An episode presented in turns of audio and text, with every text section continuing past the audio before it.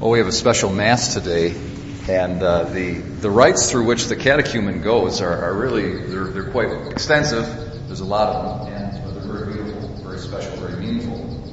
Today, what we're going to do is we're going to have our catechumen Chelsea come forward here, and uh, in a symbolic fashion, what we'll do together as church, as baptized members of the church, is we're going to be reciting the creed together.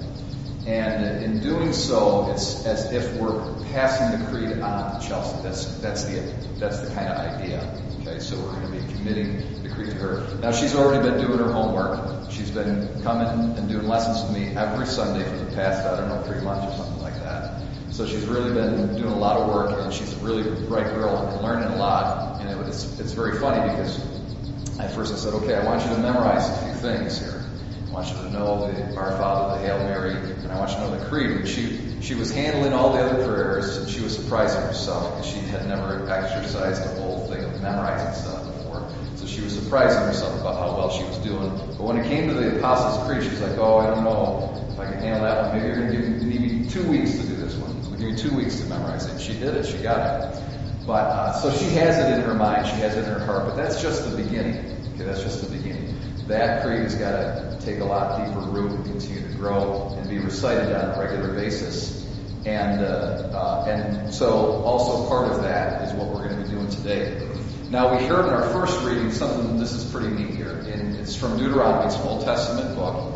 And God is saying to the ancient Jewish people, He's saying, uh, this, these words are really, really important. Place them in your mind, place them in your heart, and recite them all the time. And so they have what's called the Shema, the Jewish people call the Shema. Shema is uh, the Hebrew word that means hear. Okay, so hear, O Israel, the Lord your God is one. And you shall love the Lord your God with all your heart, with all your soul, and so forth and so on. Okay, so that's that's what the Shema is. Now the Jewish people, what they do, I think there's a really nice correspondence to what's going on today and what we as Christians do.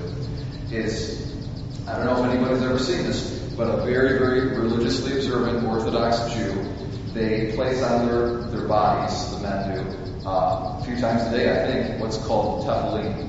And that is, they look, it looks a little weird, uh, but it's, it's neat if you understand what they're doing. They actually, these leather bands cords, and they place one on their head, and there's like a box on the front of it. Okay? And then they take another one and they wrap it around their left arm. And there's a box right here. So there's a box on their forehead, and there's a box on their like their bicep, but the bicep is the idea is that it's resting right near the heart. Okay? And inside the box are the words of the Shema. Hear, O Israel, the Lord our God is one. You shall love the Lord your God with all your heart, with all your soul. They believe, you know, the soul has a very important connection with the mind, with the head, and the brain. Okay, so uh, that is a symbolic gesture that they do that symbolizes the importance of how the Word of God has to go into our minds, into our hearts. Uh, and it's very interesting too because you know in Judaism, Judaism is a religion mostly of practice.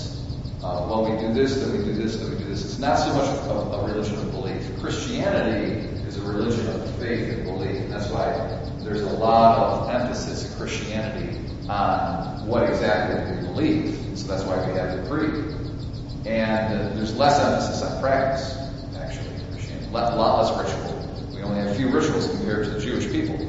All right? But even, even though in the Old Testament, even with all that emphasis on ritual, they still had this idea of belief, and that the belief and the faith has to be in the mind and in the heart.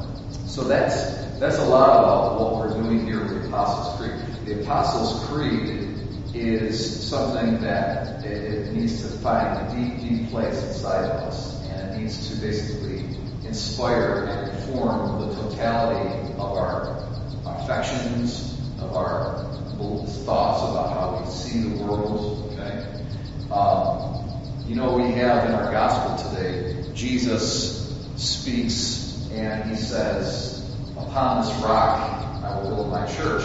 Now that rock is primarily St. Peter, the person of St. Peter, but you know what else that rock is? It's the profession of faith that St. Peter made.